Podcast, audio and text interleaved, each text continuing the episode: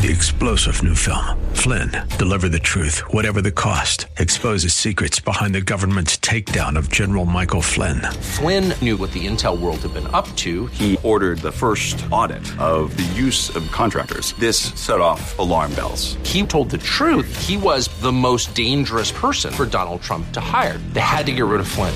Flynn, deliver the truth, whatever the cost. Available now. Watch it today. Go to salemnow.com. Salemnow.com.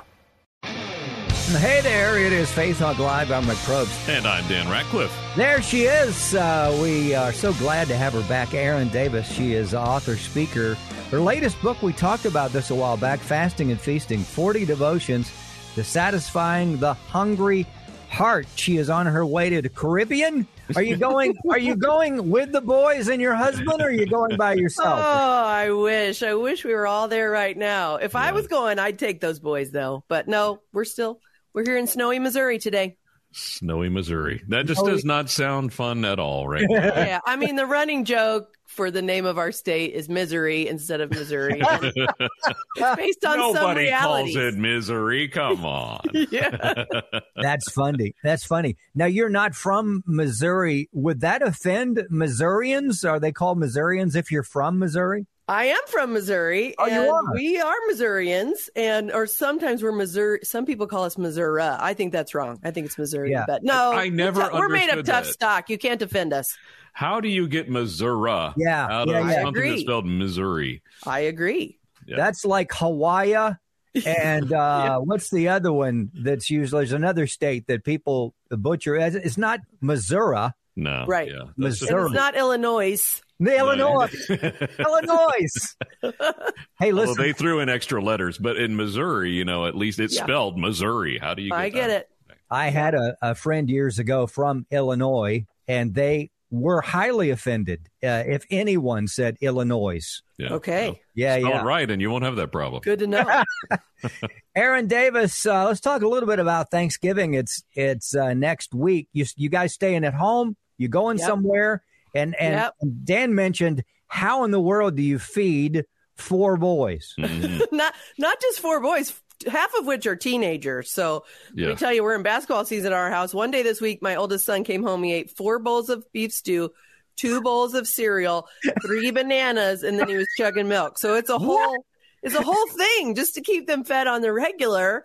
Uh, we're the house that hosts Thanksgiving, which I love it that way. I Yeah. love to cook. But uh, we'll have a turkey and we'll have a brisket and we'll have a whole bunch of kinds of potatoes and All all, the sides. You know, lots of. I'm all, I'm in it for the sides, but no, it'll be a good you day. had me at brisket. I Yeah. love that. Yeah, yeah. idea. I have never had brisket for Thanksgiving, but you mentioned it. And I'm like, that's Why genius. Why not? Well, here's the re- logic behind that. I'm in it for the sides. I'm also in it for the leftover sandwiches. You Yeah. know, like the next yeah. day, and nothing beats a brisket sandwich on a Mm. homemade roll. So I'm just planning ahead for Yeah. days of pulling out leftovers. After I like the the way day. you. I like the way you think, Yeah, Erin. yeah, That's yeah, smart. yeah. And now I know why she writes about fasting because there's nothing left, nothing left after the boys come through like Pac-Man right. and eat all the food. There's They a do. place here in Atlanta, and we will catch up with you in a, in a second. It's a barbecue place. It's legendary. You have to get there early even to get a seat. Fox Brothers, and they have the best brisket, but they put uh, pimento cheese, which is a thing, a pimento Okay. cheese on the top Mm. of it. Okay. Already the sandwiches, you gotta have a ladder to get on the thing and eat it.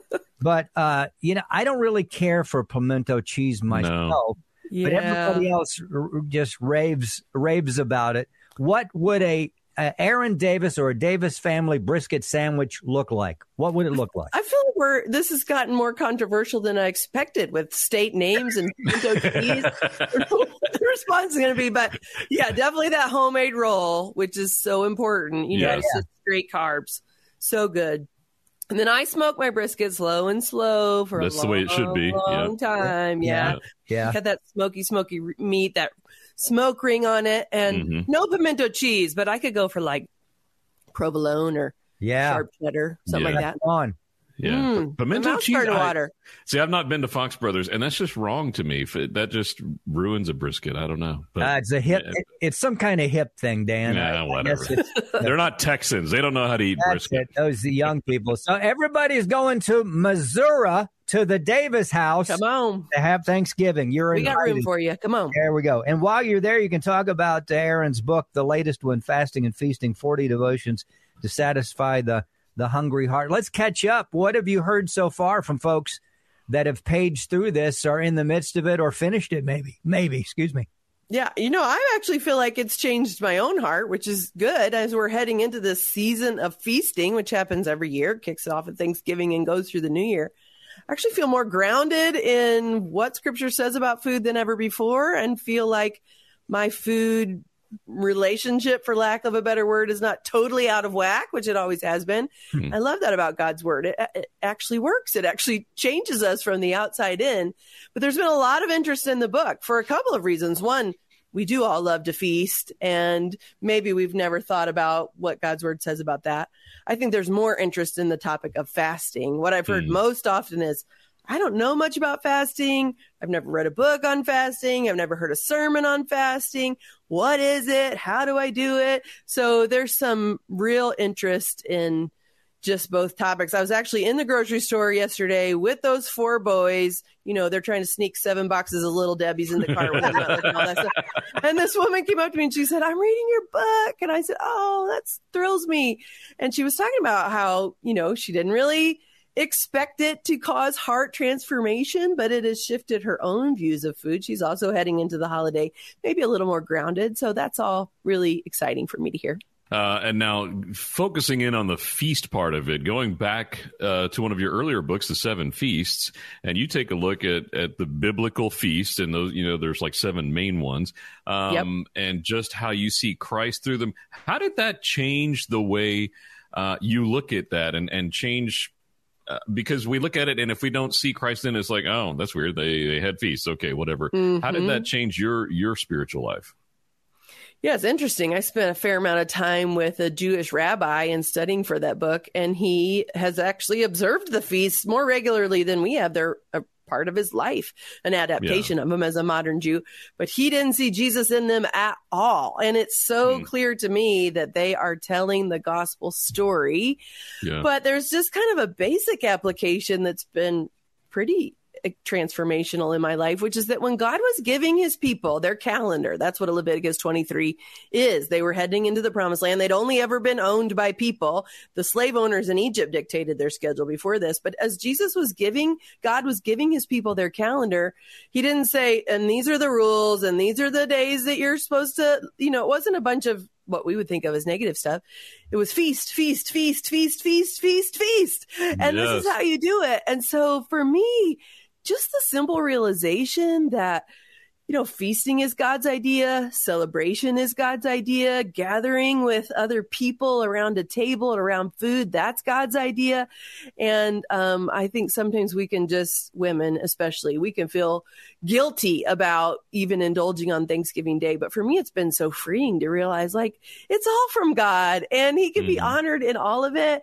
And as He dictates the calendars of His people, He wants there to be moments of joy and togetherness and food and feasting. So I think I'm heading into Thanksgiving this year just a little more free to enjoy it all. Yeah. And a That's so great way to remember what we have to be thankful for and what Yeah. Right. Jesus has done for us. Right. Mm, love it. You know, it's interesting because you talk about the the Jewish rabbi not seeing Jesus. I don't even see it. I wonder how many Jewish folks did see Mm. something in that book and those feasts that uh, that changed their world. Oh, it's as obvious as the nose on my face to me. Yeah. I mean, it is Yeah. The redemption story laid out in those seven feasts. Of course, they couldn't have known that they were telling exactly about Jesus, his death, burial, resurrection, but they were watching for a Messiah. Mm. Right. And the feasts were part of them telling that story year after year after year. He's coming. He has good things for us. And that was part of their rhythms. And, you know, we actually still have the same story. He did come eh, eh, for Christmas, which we're going to celebrate really soon, but he's coming again. Yeah. So as we gather with our family and friends next week, that's something we can be so thankful for. We are still watching for that Messiah, not to come and save us. He's already done that, but to come and take us to be with him in the new heaven and the new earth. So that's a big thank you. Yes, it is. So good, Erin Davis, author, speaker. All right, we've uh, we want you to pick up the book, the fasting book and the feasting book, fasting and feasting, forty devotions to satisfy the hungry heart. Now, 2023 is coming up. It'll be here before. I mean, we'll blink, and It's it'll true. be it'll be here. What are you looking forward to in 2023? You've got new work. Are you working on something? I do have new work. It's interesting work. My husband and I are co-writing our first ever book, and it's a fiction graphic novel called Lies Boys Believe. If you might be familiar with that series, Nancy DeMoss Wolgemuth wrote Lies Women Believe many years ago, and the Lord has used it to bless a lot of people. There's Lies Young Women Believe, which I got to work on. There's Lies Girls Believe. So a lot of, you know, your girls, women, young women, all covered. Uh, Robert Wolgemuth released Lies Men Believe a few years ago, but there's been this gap for what about boys? They Yeah. need God's truth too. And we, are only, uh, street cred is that we are raising four boys, but I feel like that does give us some street That- cred. So it does, yeah. yeah, so we're in the middle of writing the deadline, writing deadlines coming up. Lies Boys Believe, and it'll come out in November of 2023. So about a year from now. Can you give us a quick sample? What is one lie that uh, that that our boys fall for or have fallen for? Well, this has been so fun to write. I've never read written fiction before, and we're going to work with this great artist, Think Comic Book. So it's the story of these two boys and their dad that kind of go on this epic trip. Um, but we start with the Bible isn't for me. So the boys in the story are 14 and 12. They would rather be doing almost anything than sitting there with their Bibles open. But through the influence of their dad and this pastor in the book named Pastor Ralph, they learn to love God's word. Then one of them is this, he- based off of one of my actual sons, actually, who's just a good boy. He's always been a good boy. And so there's a tendency to think that the gospel isn't for him. So that in the Hmm. story, that character has to wrestle with there's no one good. Uh, and we all need a savior. So I hope it's just full of the gospel. They're going to come home on the trip and they're going to have to wrestle with is loving God for girls or is it for boys too? Well, boys need that, so Yeah. thank you guys for doing Yeah. that. It's going to be great. I look forward to that. We're honored to get to. absolutely. Ken, let's catch up with you after the first of the year. We'd love to talk about that and more. You're such a great guest, and we love what you do. Have a great Thanksgiving with uh, your family and your friends and, and Christmas. ErinDavis.org, a great pla- place to go to catch all her stuff, read it, and uh, enjoy yourself. Hey, let's take a break. We'll be right back. I'm Rick Probst. and I'm Dan Ratcliffe. Yes. Happy Thanksgiving. Three star general Michael J. Flynn, head of the Pentagon Intelligence Agency, knew all the government's dirty secrets. He was one of the most respected generals in the military. Flynn knew what the intel world had been up to. He understood its funding. He ordered the first audit of the use of contractors. This set off alarm bells.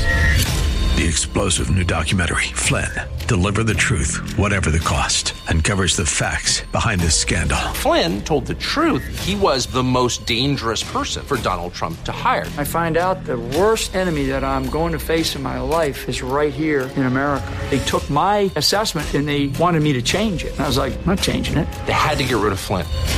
With in depth interviews, archival footage, and never before seen personal records of the man behind the headlines. I just felt like I was drowning. Flynn, Deliver the Truth, Whatever the Cost. Available now. Watch it today. Go to salemnow.com. Salemnow.com.